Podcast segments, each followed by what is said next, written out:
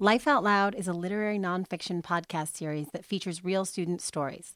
Born in a John Jay College creative nonfiction writing classroom in the fall 2015 semester, Life Out Loud seeks to diversify the perspectives typically shared in the CNF genre. Our project aims to amplify voices seldom heard through artful truth-telling simply because we believe that all stories matter. We make them, and they make us. You can always listen at lifeoutloudpodcast.com.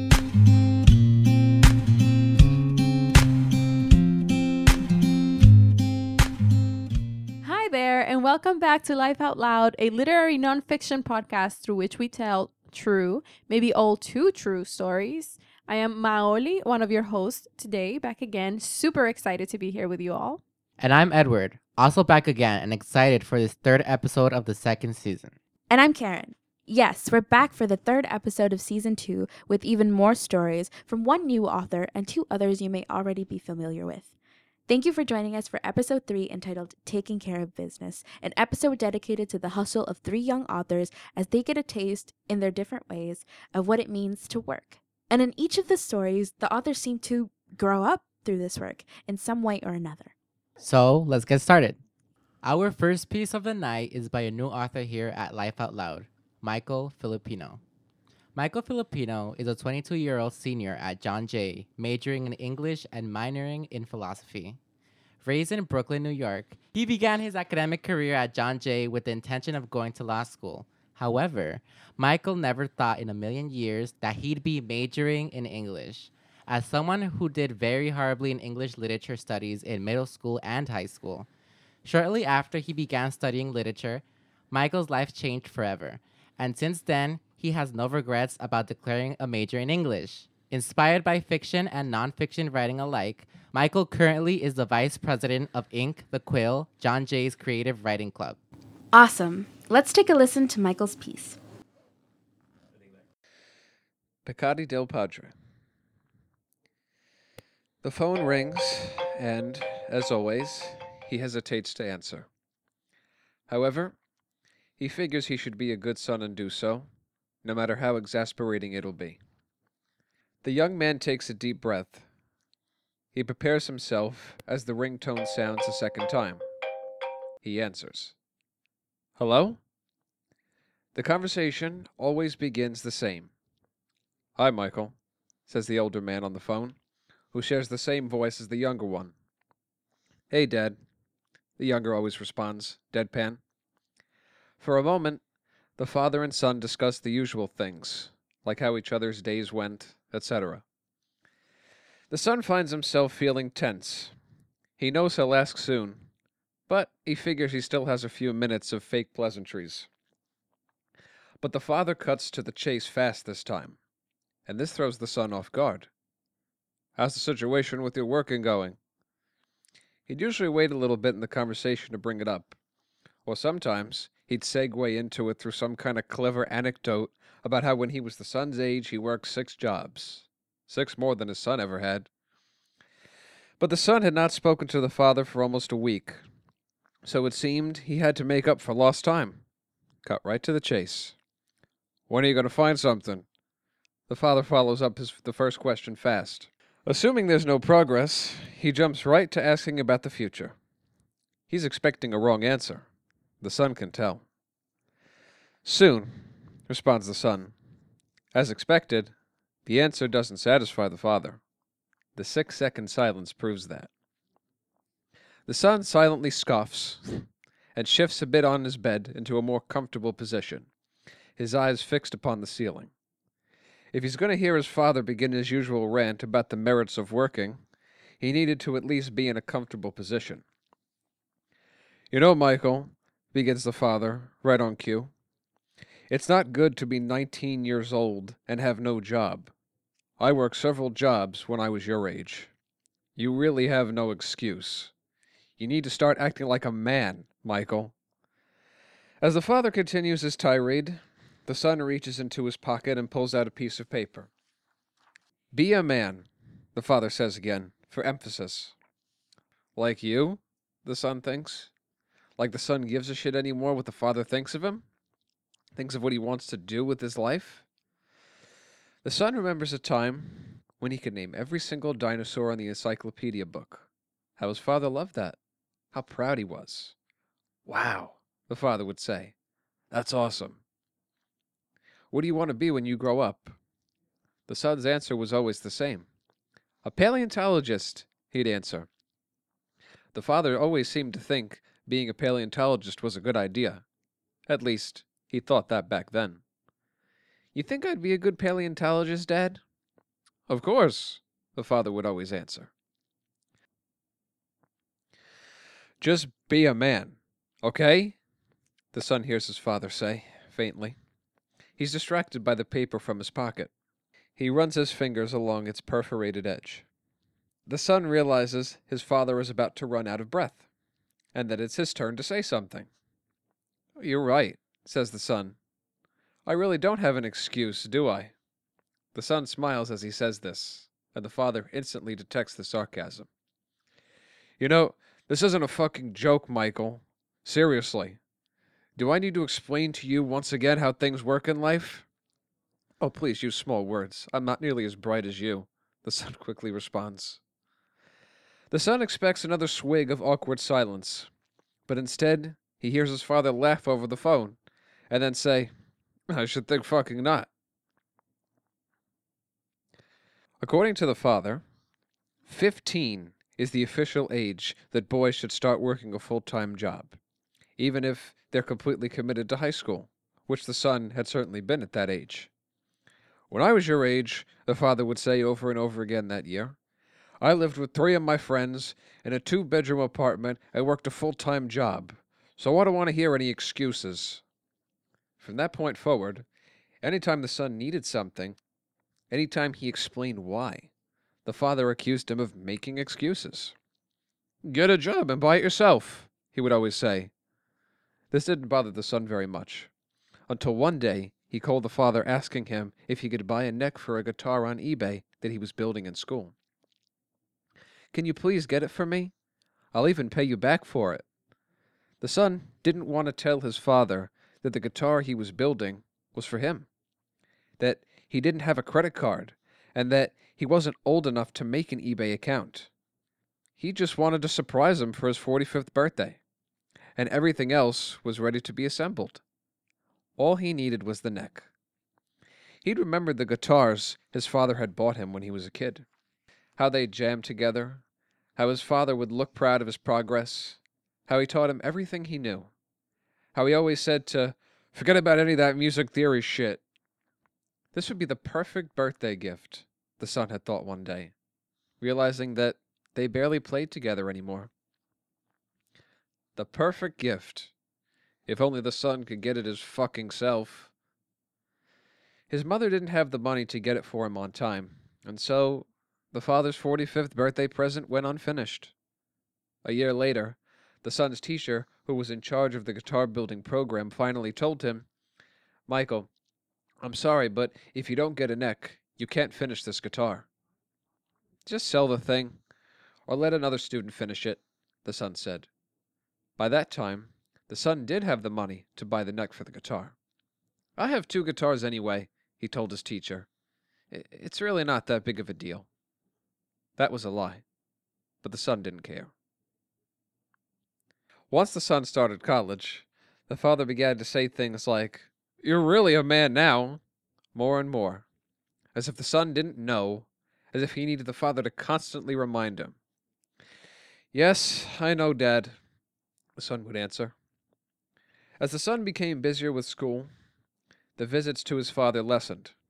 Where once the father and the son spoke on the phone almost every day for years, now they only spoke maybe twice a week, if that. Oh, why don't you call your father more often? The son's mother would ask him. I mean, he's obviously an asshole, but he's still your dad. Don't call him an asshole, the son had said once, almost on instinct. The son gets up from his bed and begins to put his shoes on. The phone call conversation timer counts 23 minutes and 55 seconds. It's 4:30. If I'm going to deposit this check, I better do it now before the bank closes, the son thinks to himself as his father continues his platitude. To maintain the illusion of attention, the the son says, here and there, between his father's sentences as he rushes down the stairs. You and your stupid generation think you have some kind of silly entitlement not to work, and that everything is supposed to be handed to you. It's rather disgusting. He continues on and on and on. The father is so absorbed in his speech that he doesn't hear the slight gust of wind blow into the phone. For a second, the son tries to defend his generation. Dad, there are many people my age and younger who bust their asses in order to make ends meet. You can't just say that everybody is like me. Well, you're somewhat wrong there, Michael. And here's why, replies the father. But the son is barely listening now. Vafangulo, get to the fucking point already, the son thinks to himself. Back when I was your age, we kids were humble. We didn't go around flaunting what we thought was our rights and what we thought we should have in life. We just sucked it up and got shit done. End of fucking story. He still can't believe the son doesn't have a job. Just be a man, Michael. The son notices that the ATM is silent, and that makes him smile as he deposits his first paycheck. I guess there's no hope for me or my generation after all, says the son, when the father finally stops talking. Well, you can at least change that about yourself, Michael. That's all I want for you. I'll do my best, Dad, says the son. To that, the father just says, I hope so. Eventually, the son and the father reach a conclusion in their phone call, and the father promptly says, I love you, but remember what I've told you, okay? The son responds, as if on cue. Humility, initiative, yep, got it, Dad. As the father and the son hang up, the son checks the total time of the phone call, which has now reached 1 hour, 1 minute, and 34 seconds. Who were you talking to this whole time? His mom asks when he gets back from the ATM. Who else? The son responds. Oh, that asshole, says the mother, rolling her eyes. What the fuck did he want? The usual. Did you at least tell him you've been working? No, the son answers. I let him have his fun. Maybe I'll tell him tomorrow, he thinks. After all, the son is a good son and needs to be a man. Oh my goodness! Let him have his fun. That's incredible. Michael, thank you so much for being here. Thank you for having me. Thank you so much for sharing that with us. That's really, wow. We've never had a story this bluntly about this father-son dynamic and like fully immersed around manhood like that. That's incredible. Thank you. Yeah. Thank you so much for thank you so much for bringing this story to us. No problem. So I have to ask, as many people would probably want to ask you at the end of this, did you tell your father the next day about your job? Well, the funny part about that is that it was kind of like, I didn't tell him that I deposited my paycheck because he was so absorbed. You don't understand, I tried to emulate it as much in the story, but the thing is, when he gets on his tangents, my dad, he gets so absorbed that he doesn't even process everything else that goes on around him. So the next day, he brought it up again because he was for that day, ironically enough, he was so livid about himself, he was so caught up in himself, and he got into it again. He's like, oh, Michael, I just want to make sure, you understand everything I was talking about, blah, blah, blah, blah. And he's for a good half hour, he's talking about this again. And I'm just sitting on the phone, holding the phone out, five, 2 feet as long as my arm, just uh-huh. And every 5 seconds, I put my phone to my hand and be uh-huh, uh-huh, yeah, Michael, uh-huh, And I finally said, Dad, not for nothing, I just want to let you know, I've been working. He's like, oh, where? I was like, oh, I was working as a tutor at the time, and I was helping my neighbor teach. I was helping my neighbor's kid study, and I was helping him study for a month. He says, every week you come, you work for me, and then I'll pay you in the month. So he wrote me a check for $400 for 4 weeks. So it wasn't a lot back then, but it was something. So I said to him, I was like, oh, you know, I was tutoring my my neighbor's kid, and, you know, he wrote me a check for $400, and I've been doing it for the past couple of weeks, and I'm going to get paid again. He's like, oh, okay. And then the next thing was, oh, well, how are you going to save your money? What are you going to do? Oh, my God. I'm like, oh, so come on. It never ends. Yeah, I was like, are you kidding me? It almost doesn't surprise me, because you can have this success and you can prove to your dad that you can do something like this, and then he finds something else to kind of hound you about. Yeah. Oh, my gosh. Yeah, unfortunately. So another interesting thing about this story is that it's told in this third-person limited perspective where you don't say the names. We know that it's, you know, you and your father, but you don't say the names, and you also only tell it from your point of view or the point of view of son. So why did you choose that? Why did you make that decision? It wasn't so much of like, I want to write in this perspective. It was just kind of, it just kind of seemed to fit the situation more than like first person or something like that. I mean, I didn't really put much thought into it when I did it. It was just kind of like, you know, I'll just write it in third person because I just figured it would work. It would just work better that way. Mm-hmm. And then Professor Bedrazzo told me, you know, this is in third person limited. And I'm like, oh, this is interesting. And then I kind of looked it up a bit more, and I read a few other pieces afterward about it. And it was really interesting. But yeah, I mean, I didn't really put much thought into it or anything like that. So, but yeah, it was overall, it seemed to have worked well. I'm glad you enjoyed it. Yeah, it definitely worked really well for this piece, that it came so naturally to you. And also in class, you might have been inspired by some of the second person perspectives that were spoken about, but yours took it to like a different level where it's third and it's also limited. So it's not totally omniscient, but it is for one of the characters.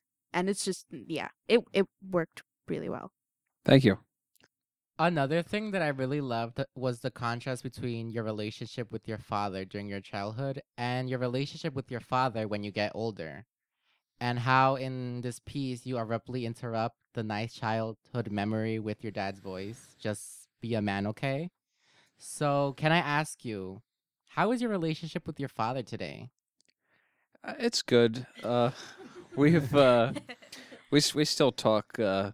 I had gotten a better job that I worked for a little bit, and right after, like in the interim time between that, I was an intern, and my dad really wants me to go to law school, and that was a decision I made for myself. So he was pretty happy about that, and I was telling him about the internship and all the experience I was making. And the first question I was asked was, "Oh, well, did they pay you?" I'm like, "Well, yeah, but in experience, you know." But you know, I had worked something else over the summer. My mom, who had worked on Wall Street, she had actually gotten me a job through a friend of hers, and I was cold calling for a bit. I was only getting paid like $20 a day. And then my boss, he kind of took a liking to me. He's like, you know what? I have a better job for you. So he instead of like cold calling like investors, it was kind of like cold calling brokers and insurance brokers, managers, and what was the other one? Investment bankers to come work at this investment firm. It was called White and Weld. It was it's like a stock broking firm, and it's been around since like 1890 or something like that. And it was my job to like call them and just like try to convince them to come work, to like send their resume over. And it was part time. It was 3 days a week, $150 a day, $150 a week really. But the incentive to it was that for every person, whether it was an insurance broker or if it was an investment banker or just a stockbroker in general, if you got them to send their resume to any one of the offices throughout the country and get a job, like they get hired, the person who like recommended them, who got them the job, like who called them, gets like a $500 check for every time. So I did that over the summer, and I got two people. So I ended up making like $1,000 on top of like everything else I was making.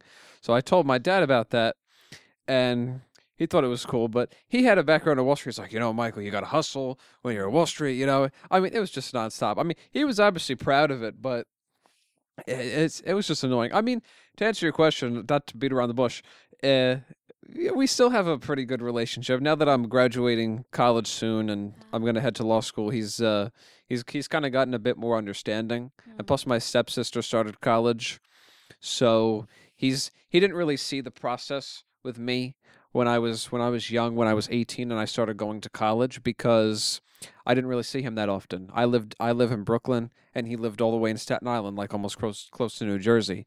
So I really didn't. That was the point where I really didn't see him that often. So, you know, in that beginning time, he really didn't see the process. But now, you know, incidentally enough, it's not because of me. It's because of my stepsister going to college. It's that he sees the process. You know, he sees how it's going. He knows it's not as simple as, you know, go to college and work. Like, it doesn't work that way, obviously. So I guess overall he's kind of a bit more understanding of it, although he still can be a pain in my ass. That's so funny. Yeah. So, what would you say to all the young people out there, you know, struggling to find work, like caught up in the hustle? And to all the young people being pressured by their parents as well to find jobs, to be like getting their life together and whatnot, what your father like was kind of done with you.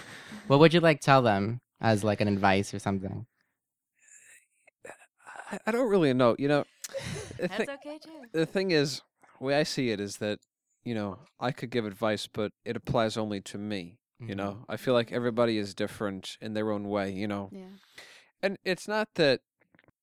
I wish I could say, like, oh, do this, do that, but it's not that simple because, you know, I was kind of lucky in my situation. You know, I had both parents who worked and did things.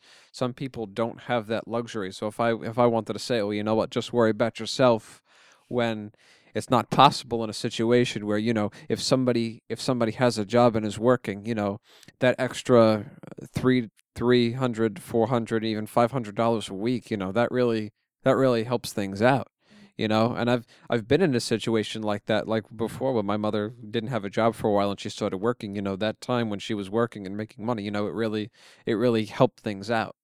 So, I mean, I could say, you know, just don't give a shit what your parents say, but, you know, it's not that simple, obviously, you know what I'm saying? Is. So, I mean, I can't really give a straight answer to that question, unfortunately, because it is kind of complex, but overall, I would say just, I guess, assess the situation and see what the best course of action is. You know, that's all I could really say about that. I think that's a great advice. Yeah. Well, on that note, we want to thank you for being here again. And thank you for this story.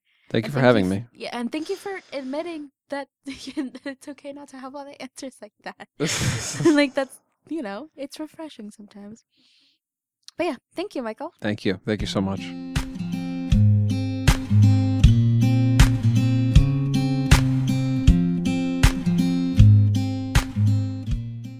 Our second piece of the night gives new meaning to our title, Taking Care of Business. And you'll see what we mean by that when you listen to this story by a returning author here at Life Out Loud, Melissa Gady. Melissa is 20 years old and studying at John Jay College of Criminal Justice. She is currently working on being an English major, but has not decided on a career path yet. Most of her time is spent studying or working at Stop and Shop, but in her downtime, she enjoys reading manga and playing video games. Let's take a listen to Melissa's piece entitled Number 11. I hate going to school. The lessons are interesting sometimes, but everything else, my classmates especially, can be overwhelming. The shrieks and squeals resonate throughout the classroom. The massive glob of second graders converge in the corner of the room. The serenade of affection is directed at a cardboard box, that which traps their frenzied attention. I orbit around the mass, delicately moving my slight weight to the tip of my toes. I attempt to see over my mountainous classmates. I can hear it. The chirping causes a tidal wave of giggling and exclamations. I can't make myself tall enough to fully see the fluffy animals in the box, but I can hear their squeaks. Finally, I catch a glimpse of the light yellow blurs of fluff which form a moving carpet over the wood shavings. I can't get the others to move out of my way, and it would be rude to push, apparently. I finally see the reward for my patience as the mass parts of it. I watch the small chicks run around, chirping wildly and flapping their little wings as this unruly group of children watches. They bounce off one another. Their fluffy feathers make them look like tiny sumo wrestlers. I decide I'd rather sit here and watch the uncaring balls of energy and plush than sit through anything else, even though none of these baby chicks are mine. See, everyone in the class had been assigned an egg to watch. Mine was number 11. I stared at it intently, waiting for it to hatch. But not every egg hatched. We would stand there watching them when we could, and I would look at none other than number 11. Come on, you can do it! It was still, but I was hopeful. I really wanted my egg to hatch soon. It didn't, though. The teacher tells us that not every egg hatches, that it's normal sometimes, but she never explains why. It's just something that happens, something that can't be avoided, she says. When it became clear that number 11 wouldn't hatch, our class got another baby chick yesterday. Apparently this other class had too many, and that their teacher didn't have time for this one. My teacher did, since we were short, so she accepted the baby chick into our cardboard box. It was brought in not long after hatching, its body still a fresh pink as it laid on its side, so much more vulnerable than the other ones around it. It wiggled like a worm curling in on itself, useless and unhelpful. But it has to be better today, right? At least, that's what a part of me clings to. I can tell my teacher is more reserved about this. The new chick can't avoid the others. It lays still and unmoving, like it isn't even there while the others bounce around it, like bumper cars. The other chicks don't even realize the new one exists. I suddenly get it. And wait, it's getting trampled. It's almost like it's invisible. Maybe it shouldn't even exist in the first place. It's not strong enough. It's weak. I'm in 2nd grade now, and I don't get invited to all those birthday parties they're always having. My voice hardly leaves my mouth, and I freeze when it's necessary to answer the teacher's question. My friends never want to play with me. I mean, at lunch, we talk because we're all at the same table, but sometimes I have trouble thinking of things to say that aren't random facts about animal poop or my older sister's life. I try to laugh and smile with them. Once recess starts, they all run in other directions. They bounce off of each other, and I try to keep up, but they never slow down. Alexis is one of them. Her smile is bright and friendly. She wants me to join whatever game she's going to play with her other friends? They just need to be found first, so she tells me to wait by a group of imposing trees that separates the playground from the blacktop. While I wait, I walk in circles around the trees, staring at the bumpy bark while avoiding the roots exposed to the air. I try to jump from tree root to tree root without falling or losing my balance. No one else really plays in this area, but it's fine. I have friends coming back over here, and we're going to play this new game that Alexis knows. But then, the whistle blows. The shouts of the lunch aides tell me that our time outside is over? Recess ended? Already? I look around for my friends as the 3 classes make a line behind their respective aide. I see them, but they don't seem to see me. Maybe I should follow them closer next time? I thought we were going to play that one game.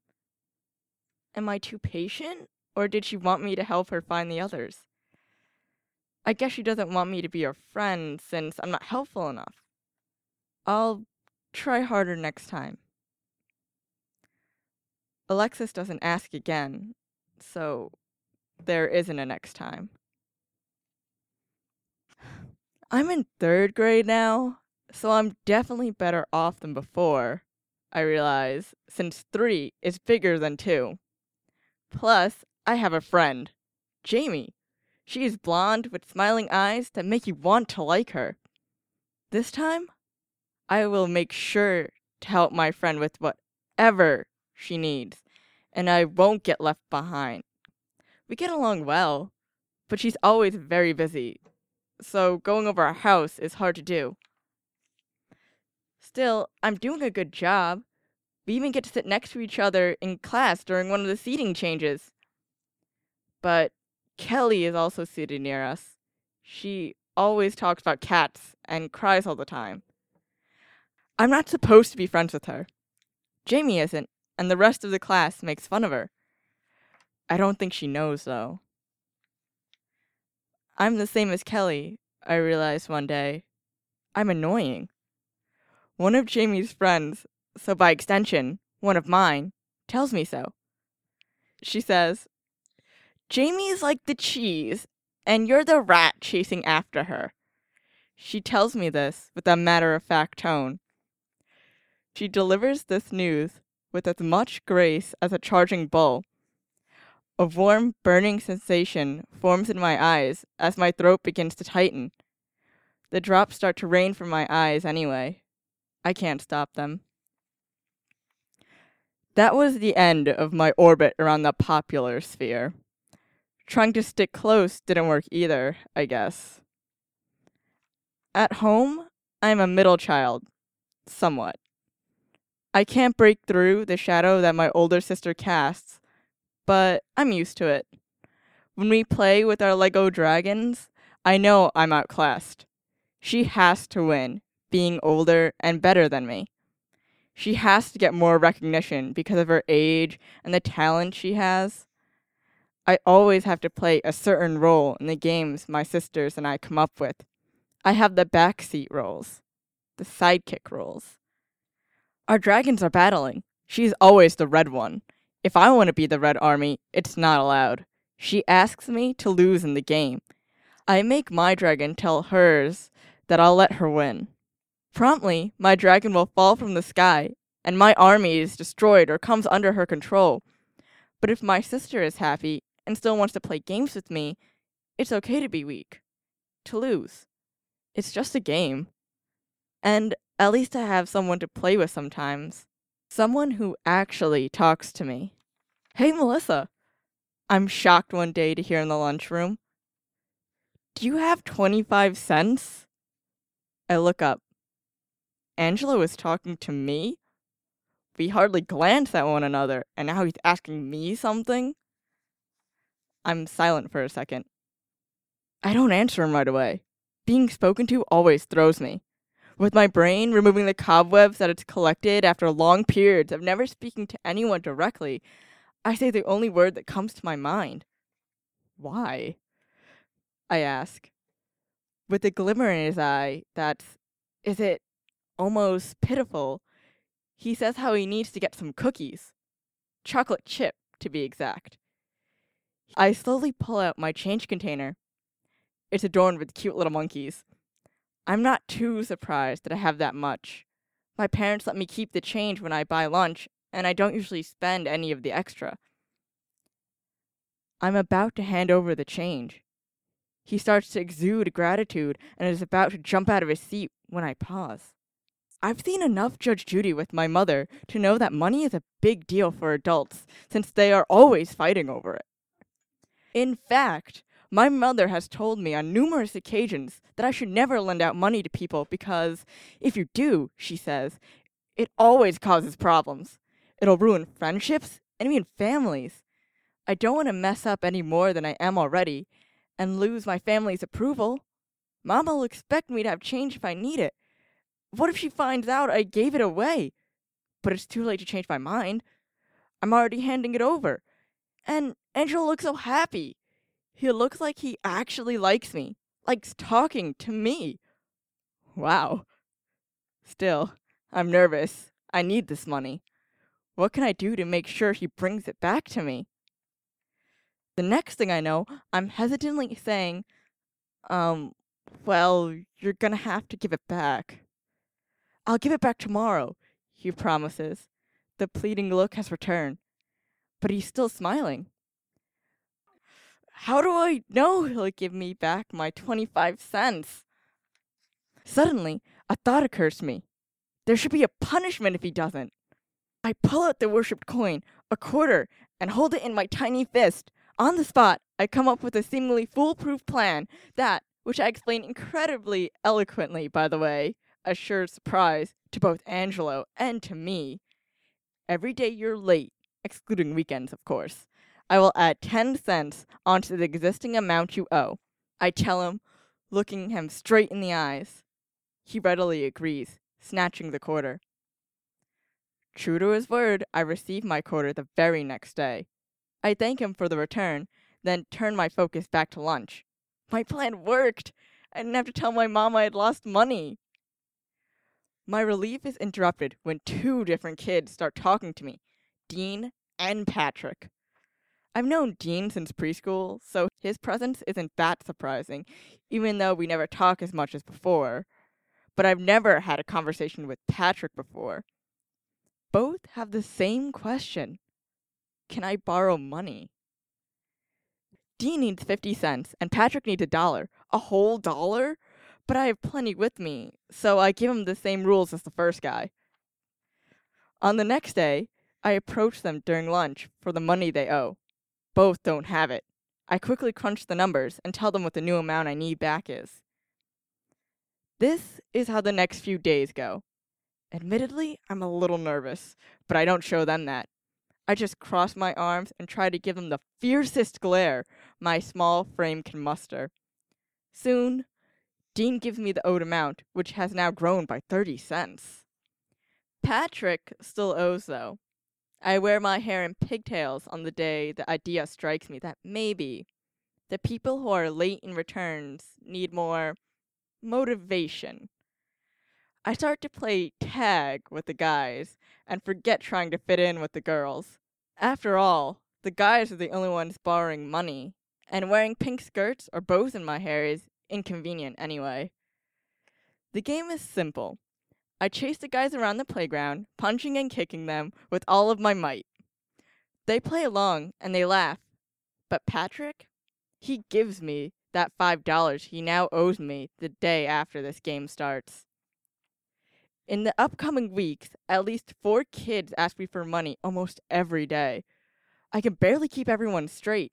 Everyone's always talking to me, needing me, coming up to me. It's only during lunch this happens, but still. It's fun. I know it'd be weird if the teacher saw me collecting money during snack time, so I'm covert, even when I'm busy. I quietly tell people to wait their turn to talk to me while I handle business and joke with my newest clients.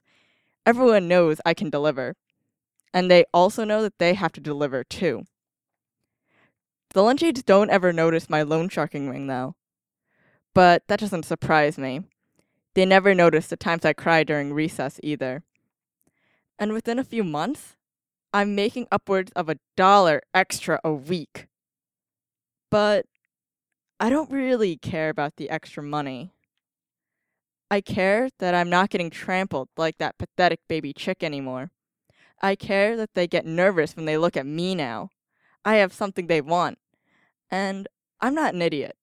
I know that's all it is. But I don't care. At least I'm never completely lonely anymore. Never stuck with nothing to say, nothing to add, nothing to offer. My reign lasts until 6th grade. My reputation never reaches the other elementary schools, and it dies down when we get older. I guess they can get their money elsewhere now.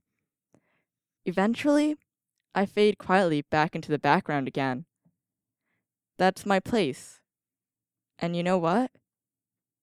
I'm okay with that.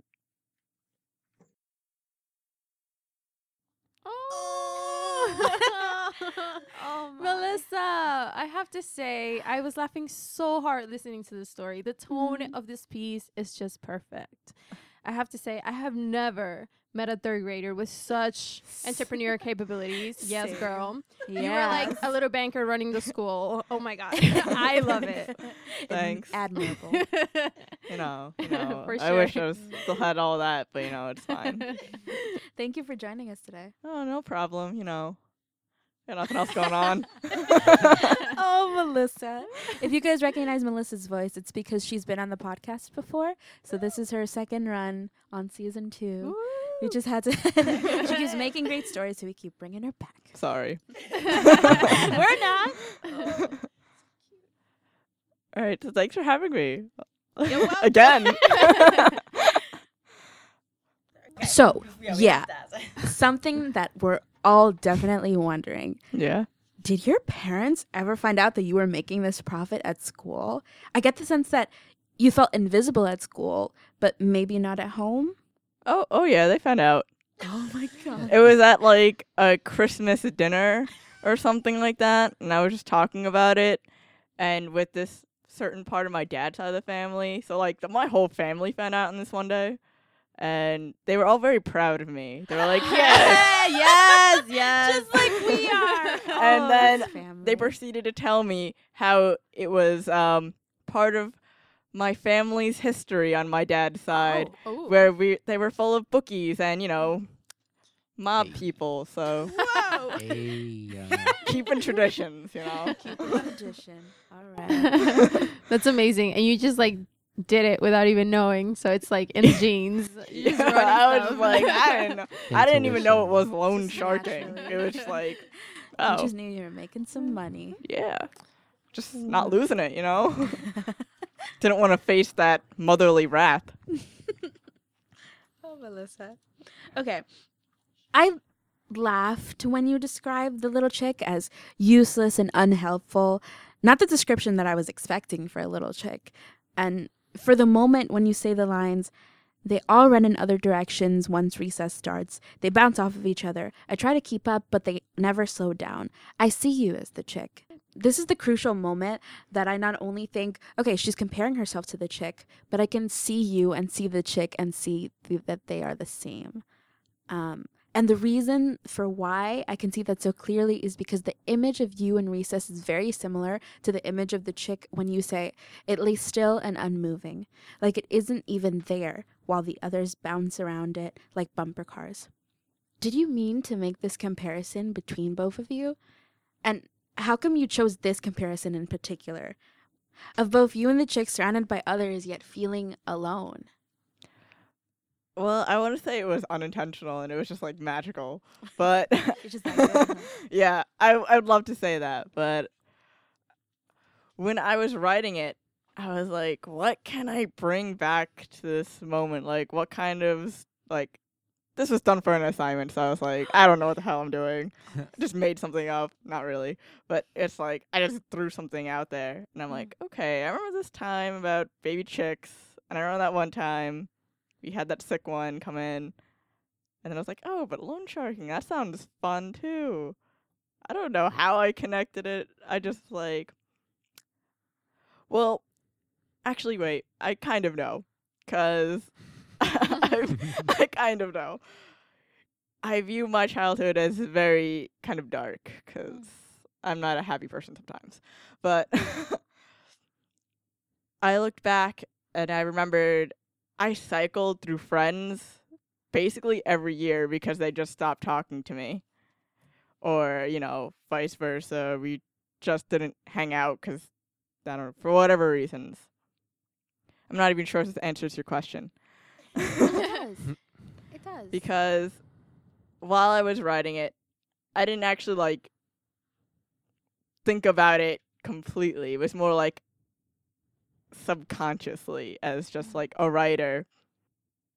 So yeah, basically I kind of just want to weave those three ideas together to kind of show that obviously this loan sharking part of me was like not normal, and it did surprise everyone when they found out. It really was strange for the shy, quiet girl who never says anything to suddenly do something like this. I really love that comparison, and one thing that caught my attention, besides all the similarities between you and the chick as being kind of like a lone wolf, it's the description that really caught my attention, the useless and unhelpful. Because while you use that description for the chick, I don't sense that in how you feel about yourself throughout the piece. Mm-hmm. It's more like, yeah, I'm alone, but you know what? I'm going to do whatever it takes so that I can get friends, and I'm going to make this happen, and I'm not going to be like the chick. So was that intentional in your piece? And how, like, did you sit there and actually think, oh, like, how can I make myself different and similar to the chick at the same time? And how was that process for you? All right. Wow, so many good questions. All right. So when I was writing it, I'm glad to say that I don't feel about myself like that. Maybe a little bit when I was a little younger because, you know, you're a kid and you're like, what the hell is going on with everything? But I didn't want to show myself as like completely self-deprecating, because I think that happens pretty well in my other pieces. But I've done enough of that. Yeah, and I have the chick to do that instead, so I can use the chick. Yeah, okay. That's smart. I have like iffy kind of, so it's kind of a part of me, but it's still something that's separate from me. Mm-hmm. I'm gonna cry. Very, yeah. Yeah, the imagery between the chick and you was like very, like, it was like really brilliant, like how you co-related both things, how you like touch upon first the chick's like little history, and then you go into the depth and like weave it into your own life and your own aspects with like these children that you interacted with in school. And yeah, I really like enjoyed reading this piece because it's like it took me back to my years in high school. Like for you it was elementary school, for me it was high school, so I felt like a real connection with this piece, which is why like I really enjoyed it. Yeah. Oh, thanks. Yeah. I'm really curious because you mentioned that you don't see an egg hatch, so mm-hmm. Did you see the egg hatch after the chick came to, this is like really random, but I'm just really curious. Did number 11 actually ever hatch? Yeah. I mean, like, I know that you, like, your classroom adopted this new little chick into the classroom, but you said that you were trying to really watch an egg hatch very intently, number 11, and then it didn't, and that. So did 11. You ever like find another egg? Did I adopt another egg into really my heart? Not really. No? Okay. I kind of adopted that very ill chick into my heart, okay. But. Number 11 died. Oh, oh, that's so sad. Okay. Oh. It became a bacon, egg, and cheese or something.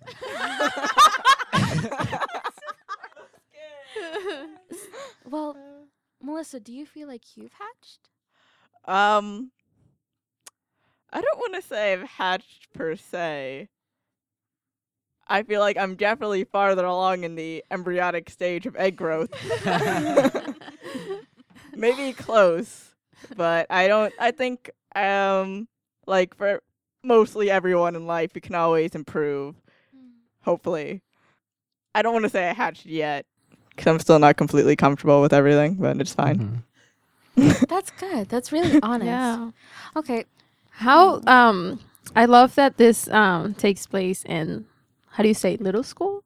Like in elementary school? Yeah, it's elementary. Yeah. So how do you feel that like the relationship then and how do you see yourself different now from who you were in the piece to who you are now? Well, I'm doing this podcast, which is probably something I wouldn't have done in elementary school. We're on. So I definitely feel like through my experiences with people and making friends with the amazing people that I have around me now, it's really helped me, you know, come closer to that hatching. Oh, Melissa.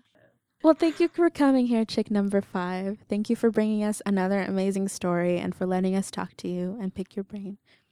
Thanks for having me again. It's great, guys. I love it. Oh. Thanks, Melissa.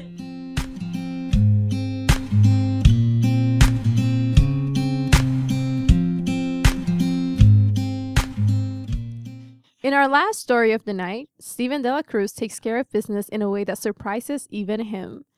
Steven has been on the podcast not only as a host, but as an author as well. He is a New York City native. He's currently an English major at John Jay and works with an integrated co-teaching classroom in an elementary school in Queens. It was here that he realized he wants to be a teacher. He hopes to travel in the future and learn local legends, myths, and more from the places he hopes to visit. When he isn't writing or cramming for an exam, you'll find him buried in a book, possibly rereading his favorite novel, Catch-22. If he's not spending time with friends and family, he's saving some town or city with friends in their weekly Dungeons and Dragons campaign. Let's take a listen to Steven's piece, Party Favors. I always knew my big brother wasn't like most people's brothers.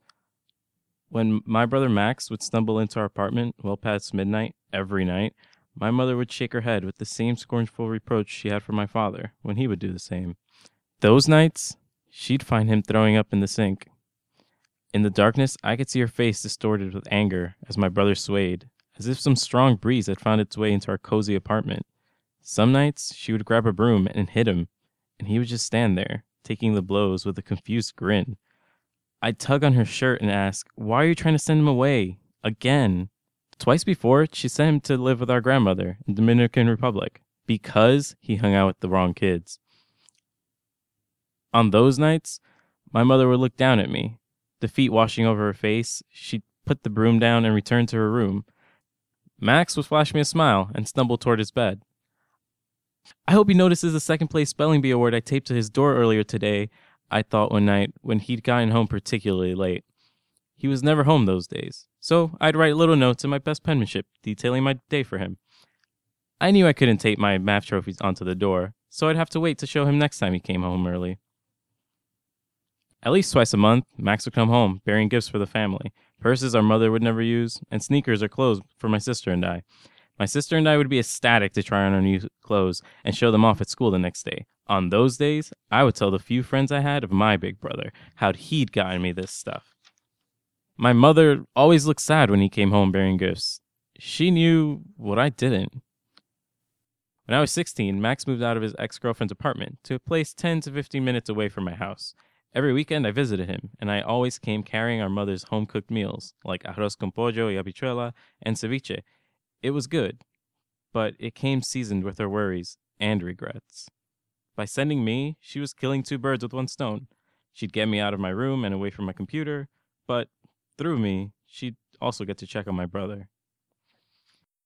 His apartment had two bedrooms, one for himself and one for his friends. However, so many of them slept over that someone was always on the couch and on the living room floor. I'd always look forward to meeting his friends on those weekends. I'd come home with mom's food. I'd always secretly hope they'd tell him what a great little brother he had. I'm not sure if they ever did. I'd stay there and play Call of Duty with his boys until it got late or once they tired of me finding new and more exciting handicaps to beat them with. Sometimes we'd watch movies, and I had to contain myself from making comments on how most of the stunts we saw weren't physically possible. One day, I saw a hole no bigger than a nickel in his TV, and so I asked one of his friends what happened. The short, stocky one who always slept on the couch, who always talked about wanting to beat the shit out of anyone, the one they called Little Steve, flashed his stained, jagged, glass-like teeth and said with a twinge of pride, "That was me." He went on to explain that the people from a few doors down had caused a stir, and my brother had sent him back to the apartment to grab my brother's 9mm. However, Steve had been smoking weed, taking painkillers, and drinking, like usual. So he accidentally squeezed the trigger and blew a hole into the TV and the wall behind it. I scanned his dull, bloodshot eyes, and I could tell he was still too fucked up to be lying. Maybe he wasn't sober enough to realize that if he hadn't prematurely blown a hole into the TV, he might have put one in someone else. I didn't question why my brother had a gun then, but I always assumed it was just for self-defense. My brother wasn't the violent type, but he did always tell me to defend our younger sister and myself if necessary. It turned out my sister never needed anyone to defend her. She was the one who would stand up for me when I couldn't. Then again, by now, I knew what he really did for a living. It made sense for him to have one in his home as a precaution, but knowing that gun was there always made me a little nervous. But I couldn't act like it. I had to act like this was normal. I just help white people party, Max had said in between pulls of his blunt and with a seriousness that made me laugh way harder than I should have. He seemed to catch my infectious fit of laughter, which was really just my way of trying not to look nervous. We were alone in the house that night, which was rare. He was trying to explain to me that he was a drug dealer, but I had already figured it out. By the time I was 13, I had my suspicions, and his baby mama had confirmed them when she called him a street pharmacist. I've known for a long time, I replied, casually, trying to act like it was no big deal. He gave me the saddest smile I'd ever seen that night. I actually wished that I'd feigned ignorance. I've always kept my distance from you and Natalie, he continued that night, because I didn't want to expose you two to this. I didn't want you to become like me. He paused. The quiet was weird because my brother Max always knew what to say. Me, on the other hand, I'd always forget that I was even supposed to move my mouth and make sounds called words in front of beautiful girls and large crowds, or sometimes even in class, even though I always knew the answer. He finally continued as his eyes seemed to grow as wet as the windows behind him covered in a thin stream of rain. I'm sorry I haven't always been there, he'd finished. I shook my head and said, You don't have to apologize. I had long forgiven him for not being there.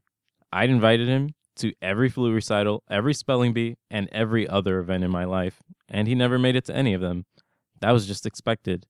In the beginning, I'd always look for his face amongst a crowd of unfamiliar faces, but eventually, I stopped. I knew Max wouldn't be there, but he was always there whenever I needed new shoes, clothes, or a new winter coat, when my dad would sit on the couch and sulk because he had lost most of his money gambling.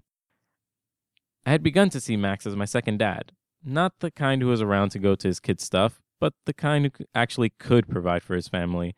I was proud of him for that, no matter how he did it. I didn't realize it until I was walking back home that night that he was probably apologizing for more than not just being there. See, after my mom found out that Max was dealing, she moved us from the Lower East Side to Williamsburg when I was 6. I think she felt that she had failed my brother, and she was determined not to fail my sister and I. Because of what he'd done with freedom, my sister and I never got to go outside and play with our friends after school or on the weekends. Instead, she tried to keep us sedated and oblivious to the temptations outside with toys, books, and video games. The only places I became truly familiar with were either virtual or imaginary. On those beautiful summer days that I hated, the ones filled with laughter and the hollow clang of metallic bats striking baseballs down the street, I'd hold the bars of the window and watch the kids play in the park across the street for a while before closing my eyes and placing myself down there with them. So, I guess it was because of him that my mom was afraid to let me go outside all those years. Why'd she make sure I never got the chance to learn how to hang out on the street or even how to talk much to the other kids out there? If I did, she must have figured I'd eventually learn about bad stuff from them, would learn to get used to it, how to deal with it, how to make it work for me, like Max had. She'd been successful. I never learned. Never learned how to play it cool or act natural or how to not visibly sweat at even the thought of stuff like baggies of weed and 9mm guns hidden behind the Jordans and Tims on the closet floor. Everyone knew that about me. Everyone knew that I wasn't like Max. Couldn't keep cool, that I couldn't even dream of being like him or doing what he did. Everyone knew my mom had succeeded in making me a dweeb. And so, 2 years later, on the day that Max's new girlfriend Mia tells me that I have to operate Max's work phone while she runs errands, I am totally shocked. I don't even believe her. Me? What? Wait. Shocked and scared from years of getting hit in the face with sports equipment in gym class, I instinctively hold my hands up to shield my glasses as she throws the phone towards me from across the room. I brace for impact. But nothing. I put my hands down and look to my right. The phone just lays there beside me on the couch, still staring at me. Of course, I hadn't even tried to catch it, I think, a little embarrassed. I have to man the work phone? I'm suddenly aware that my feet are on the coffee table and I take them down, since it's not really polite. Mia stares at me with a crooked smirk. She says it again. I have to work the phone, since she has to go to the drugstore to pick up her eye drops and Max's anti-seizure meds. Max is asleep in the next room. He had a seizure 2 days prior and had finally gotten home from the hospital. He was heavily sedated by the painkillers his doctor had prescribed him, so I knew there was no way he could work the phone. During his seizure, he had dislocated his shoulder and torn something. He'd have to get a metal plate inserted into his shoulder the following week. This one was bad, but at least it wasn't as bad as the one last year, the one that had left him in the hospital for several days in an induced sleep after he had nearly bitten his tongue off. The doctor had explained that the concussion he received in his car accident a few years prior had probably damaged a part of his brain causing the seizures. He suggested a surgery that would remove a small sliver of the brain believed to cause seizures, but Max refused when he heard about it. He says he didn't want anyone poking around in his head. Earlier that day, I'd sat next to him, wishing there was something I could do, anything, to help him. But the work phone? I have to man the work phone? Me? Max would never let me even touch this phone, no less answer it. I think about telling Mia that I can't, that Max won't let me, that this, really, I can't. I want to tell her I'm terrible talking to people on the phone and I don't even know anything about drugs. I don't know what to say. What do I even say? Wait, I want to scream at her as she walks out the door, but I don't. I don't say anything as I stare at the black iPhone with the dent on the bottom left corner and the fine cracks that snake upward from the dent. The damage I had made when I hastily tried to give Max the phone and dropped it on the tiled floor a few months back. What the fuck am I going to do if this thing fucking rings? What am I going to say to these people about their drugs? I don't even know what shit's called or what they do. Hell, the last drug I'd taken was a baby aspirin, since I don't like to take too high of a dose even when I have a cold. I know next to nothing about drugs, except what I learned in my high school chemistry class. So cocaine and ecstasy are stimulants, meth, heroin, and alcohol are all depressants. Okay. I continue going through the scientific terms that I know in my head, thinking of what stimulants do, why they're bad, how they can kill you. Okay, calm down. No one is even calling. It's fine. Calm the fuck down, Steven, I tell myself. I walk over to the fridge and grab an open bottle of red wine. I cock my head back and just gulp down whatever I can. This'll help, right? I pace around the living room with my bottle of red wine in tow, 3, 4, maybe 9 times before I become aware of the large plastic blue barrel nestling in the corner of the living room, the one Max uses to send clothes to the needy in the Dominican Republic. There's something atop of the barrel and underneath a couple of my old t-shirts. What the fuck? I stare down at the black metallic-looking brick that's atop of the barrel. Now, I may not know much, but I played enough Call of Duty to know that I'm staring a MAC-10 right in the face. This submachine gun is capable of pumping something or someone with more holes than a honeycomb in a matter of seconds. Suddenly, the 9mm seems like nothing. This thing was for mowing down your enemies to send them and any bystander near them off Tony Montana style. Who has the number to this phone that we need a gun like this around? I can't. I'm barely breathing now, pacing around, terrified of both the gun and the phone, trying to figure out how long it'll be until Mia's back when a ringtone sounds. It's an unknown number. I'm hesitant to pick it up. Answer the phone, I scream to myself.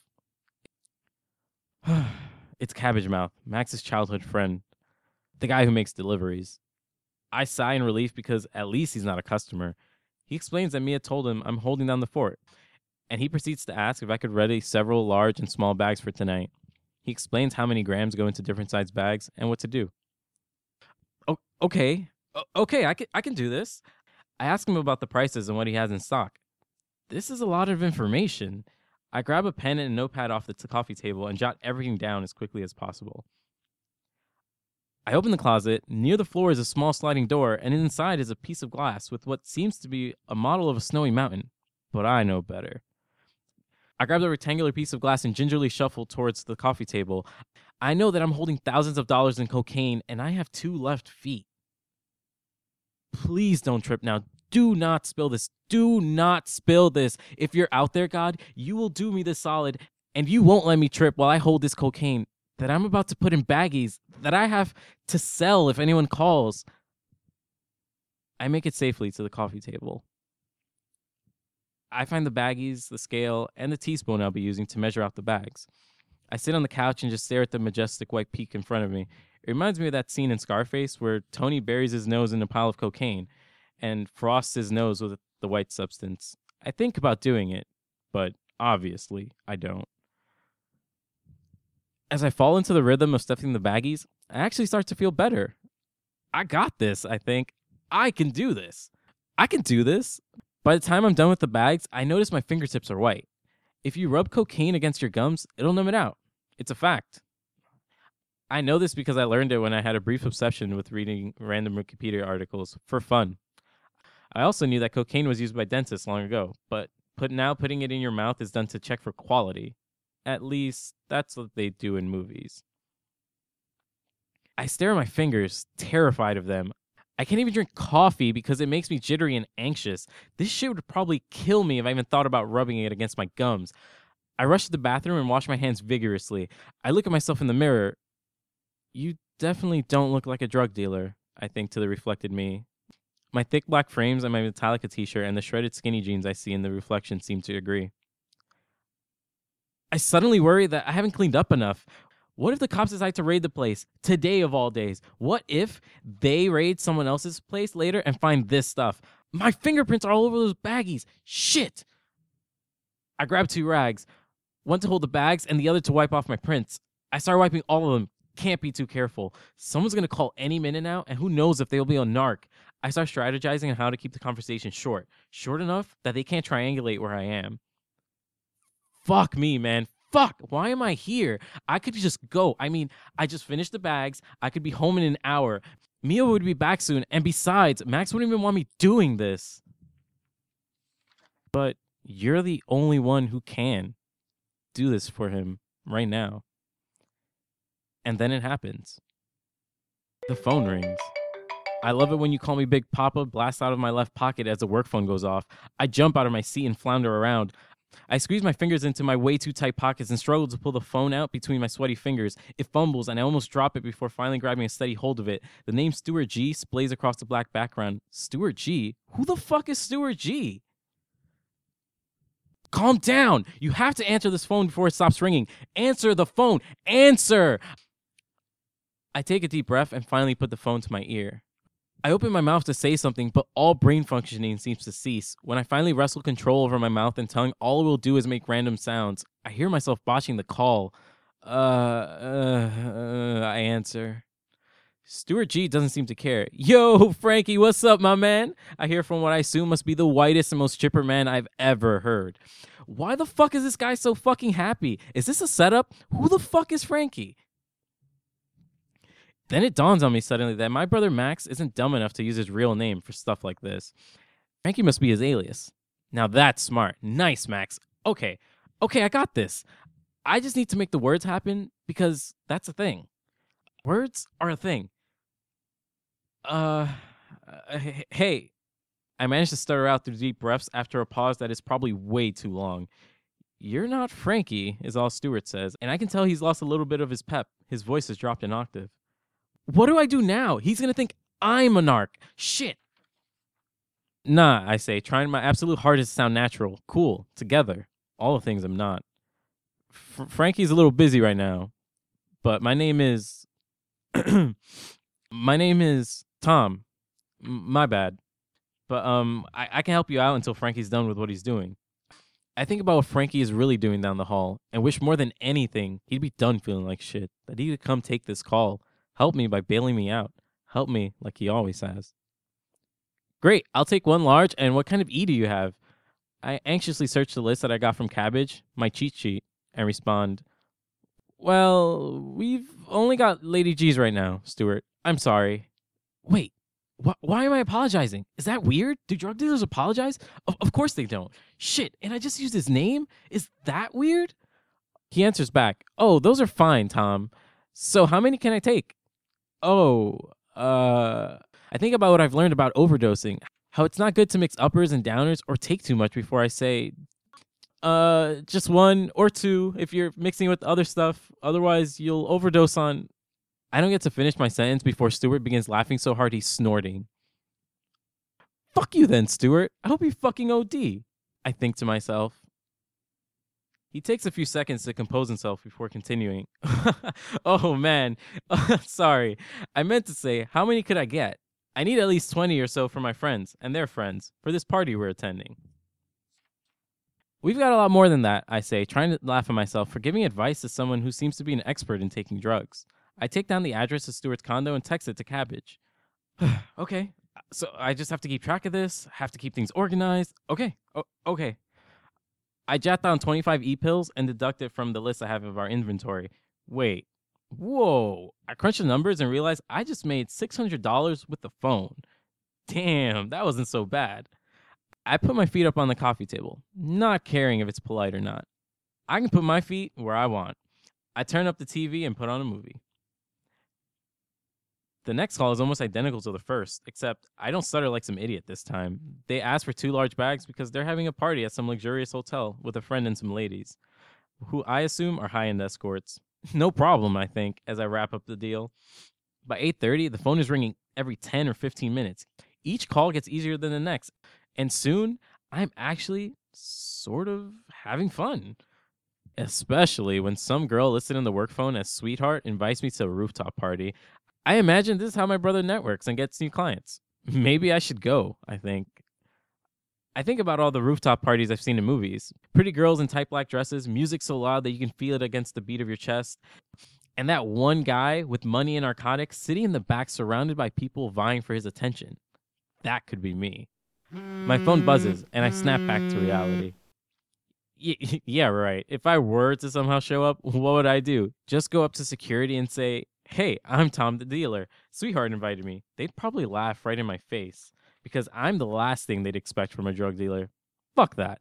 I was good at my new job. Sort of. When Mia comes back with the meds and some food, I'm still on the phone with the clients. So engrossed in my new business, I don't even notice she's back until I see a figure in my peripheral and nearly jump out of my seat. I finish with the client and notice my feet are still on the coffee table. I think about moving them, now that she's here and everything, but as I watch her bring me my food over to the couch, I decide to leave them there. She serves me there, with my feet up like that, and I eat. On the couch, like this is all normal or something. She asks me for the phone, but I just smile and say, "I got this, it's not a big deal." In fact, I don't hand off the phone until way later, when 2 of Max's friends come by, one to pick up the bags for Cabbage, and one who says he'll take care of the phone from now on. I hand it over and watch him as he scrolls through the phone, and then makes a call. I watch him as he enters the bedroom, and he closes the door behind him, with the phone against his ear. Without the phone, I grow bored, and I check up on Max one last time before I put on my coat to go home. He's still asleep. Mia gives me a hug and thanks me for helping out. "Don't worry," she says. "I won't tell him that you were the one doing the calls. I'll tell the other guys not to mention it to him either. Take care," she says, after a quick peck on the cheek and another hug. I'm confused and kind of sad as I get into the taxi she has waiting for me. Why can't Max know that I helped? I mean, I know he doesn't want me dealing, but I'm older now. And he couldn't do it. He's sick. He'll be happy to hear that I stepped up, that I actually didn't botch the calls, and that I was good at it. Maybe I should have left my cheat sheet on his nightstand, so when he woke up, he'd be surprised that his kid brother made about $3,000 in his stead. But I don't think a note will cut it this time. I decide that I'm going to tell Max everything next time, and that we're going to laugh about it. I'll tell him about my first call with Stewart and how nervous I was. It'll be hilarious. I can't wait until Max is better so I can tell him what I did today. A play-by-play. Only not on his door this time, not like the spelling bee certificates and the trip forms that I leave in hopes that he's chaperoned one of them. I'll tell him myself, and we'll laugh, and he'll be proud. But then, I remember that day in the apartment when Max apologized to me for never being there. "I didn't want you to become like me," he'd said. I remember that sad smile he'd given me when I told him I knew. How he clearly wished I didn't know. How, like Mom, he'd wanted so badly to protect me from this stuff, even if it meant never being around, or making sure I didn't know anyone from the neighborhood, even if it meant me being alone all the time, with no brother and few friends. It was best if I never told him, I suddenly knew. If I forgot about the MAC-10 sitting atop of the barrel, if I forgot about Frankie, and about my hours as Tom. I guess Tom would have to lay down his mantle as a drug czar and move into hiding. He'd have to forget about Stewart, who was out there somewhere distributing my drugs to his friends tonight. I hope he's having fun, I think. I hope that everyone I spoke to was enjoying themselves right now. that none of them would overdose or do something they could never take back because of what I'd sold them. And that's when I really understood why Max had said his job was just to help people party, to help people have fun. It was a lot easier to pretend that I didn't do anything that night except help rich kids by selling them expensive party favors so they could cut loose for a night. But I knew, deep down, that this was more than that, and so did Max. That's why he didn't want me doing this. No, I couldn't tell him what I'd done. I'd have to keep it a secret. This was what was best for my brother, I understood, and it was best for me too. Steven, I know this story so well, but the overarching kind of effect that it always has about so much more than just party favors is always so impactful to me, and I just love it a lot. I always get feels, and I always cry a lot. So thank you for being here. Again, for the second time. This is your second time here. Yes. Well, second time sharing a story. But... yeah. Well, thank you for your feelings. I will gladly take them. Put them away in my pocket. Actually, storing away my feelings. Exactly. But I'm very glad that you like this piece. That you know, took the time to bring me on here because you all enjoyed it so much. Thank you. Thank you. I love the title, Party Favors. I think it's so unique. I feel like it's very creative, and it fits really well with your piece because you're literally doing party favors or quote unquote for people who do use drugs. But I love the way that you talk about the business. You're taking care of business, but I specifically really loved your nervousness before handling the business and the contrast of you like no, I can't do it, and then like you actually do it and you're like, yes, I'm about to do this. yeah So when Tom comes out, yeah, exactly. Talk a little more about that. I'd love to know, like, what were you feeling right before you were about to handle the phone? And you mentioned your mom a little bit, so I'm really curious to know if like she was like in your head saying something, or like what were you thinking? So that was a really loaded question, but for the first part, the title, it just kind of came to me when I was sitting, and I'm so bad with titles. I was like, I can't think of a title for this damn piece. And then I think one of my nieces is having her birthday soon, and my sister's like, oh, I need to go to Party City so I can go get some party favors. And then it just like hit me. And then like the thing my brother said again, you know, I just help white people party. And because it really diminished what the drugs were. And that was a way of like coping. Him saying that he just helped people party was, you know, just trying to diminish that he, you know, he dealt drugs. And mm-hmm. I thought it fit.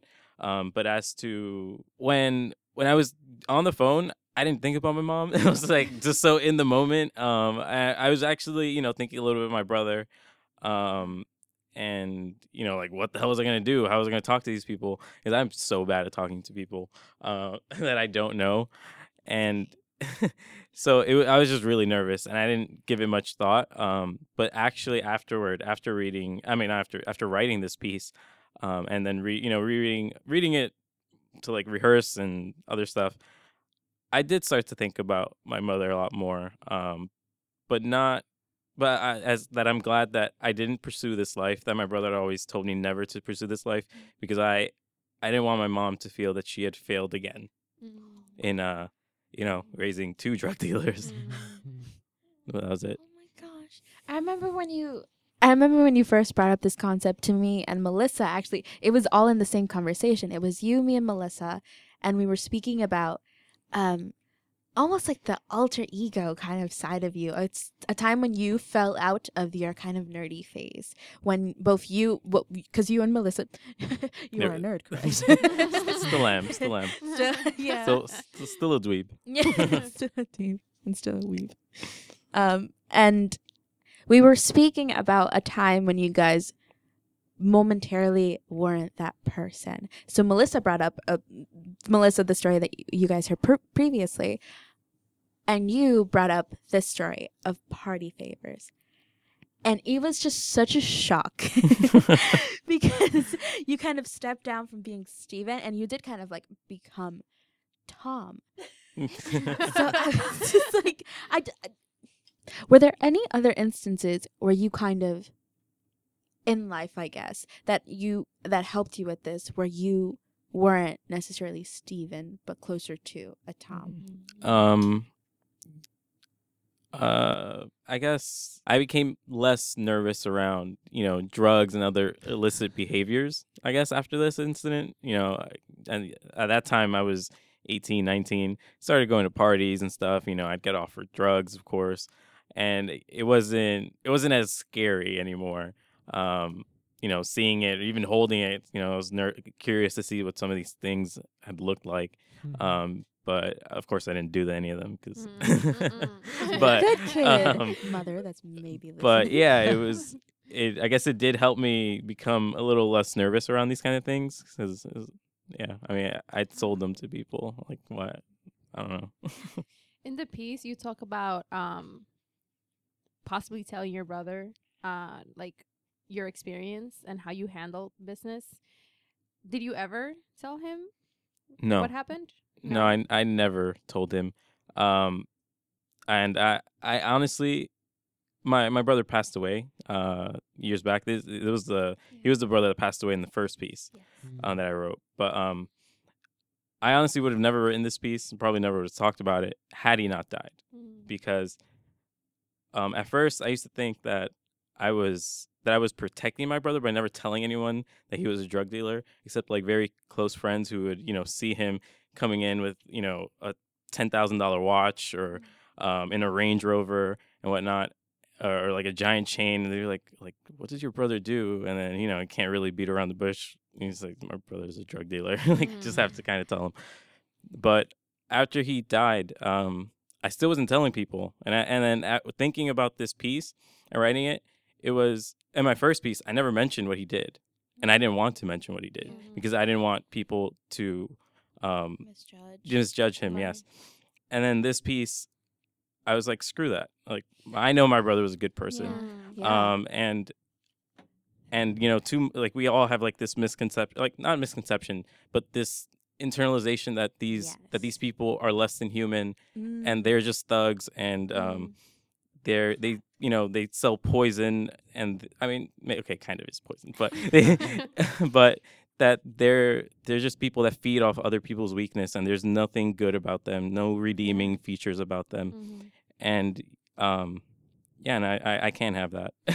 I agree with that so much because these people that are like deemed criminals are always like talked about like in a bad way and by politicians, by individuals of the higher class, but we deem to forget that the people that request these party favors are usually people that are like up there. Right. Yeah. Yes, exactly. Yeah. So it's a very hypocritical area where like they're quick to like tell, oh, like you're a drug dealer because you're like, let's say an example, because you're Hispanic, because you're poor. That was one reason I was afraid of ever telling people. Y'all don't forget that y'all be calling us. Right. Exactly.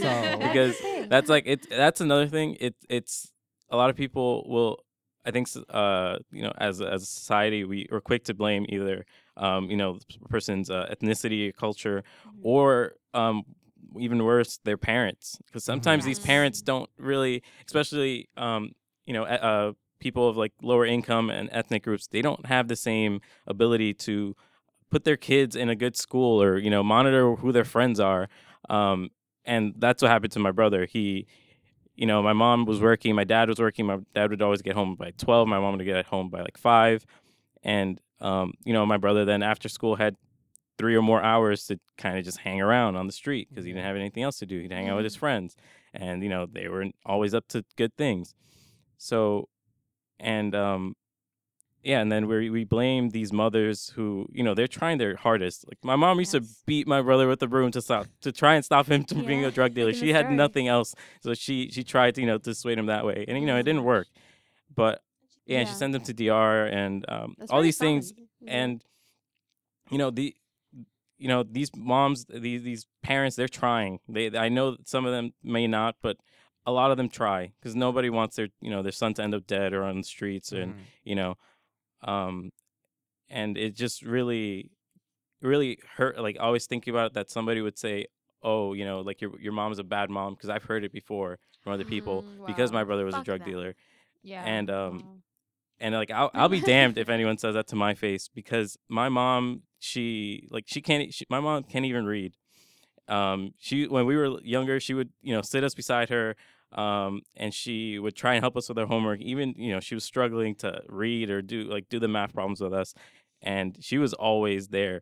So I'll be damned if my mother, if anyone says my mother was a bad mother, she tried her damnedest to provide for us and to make sure we, you know, we grew up to be good people. And I think my brother, although, you know, he did what he did, he was a good person nonetheless. Mm-hmm. I think so too. Yes. I think there's no one in this room that doubts that. Yeah, I think it shows through your story, and I'm really glad that you're talking about it and that you're talking about it in such an open way for listeners that are listening to us, because the message, I'm sure, carries on for people that will now become aware that these issues are happening, and they can then go and talk about it with other people who may not be aware. So that's good. Yeah.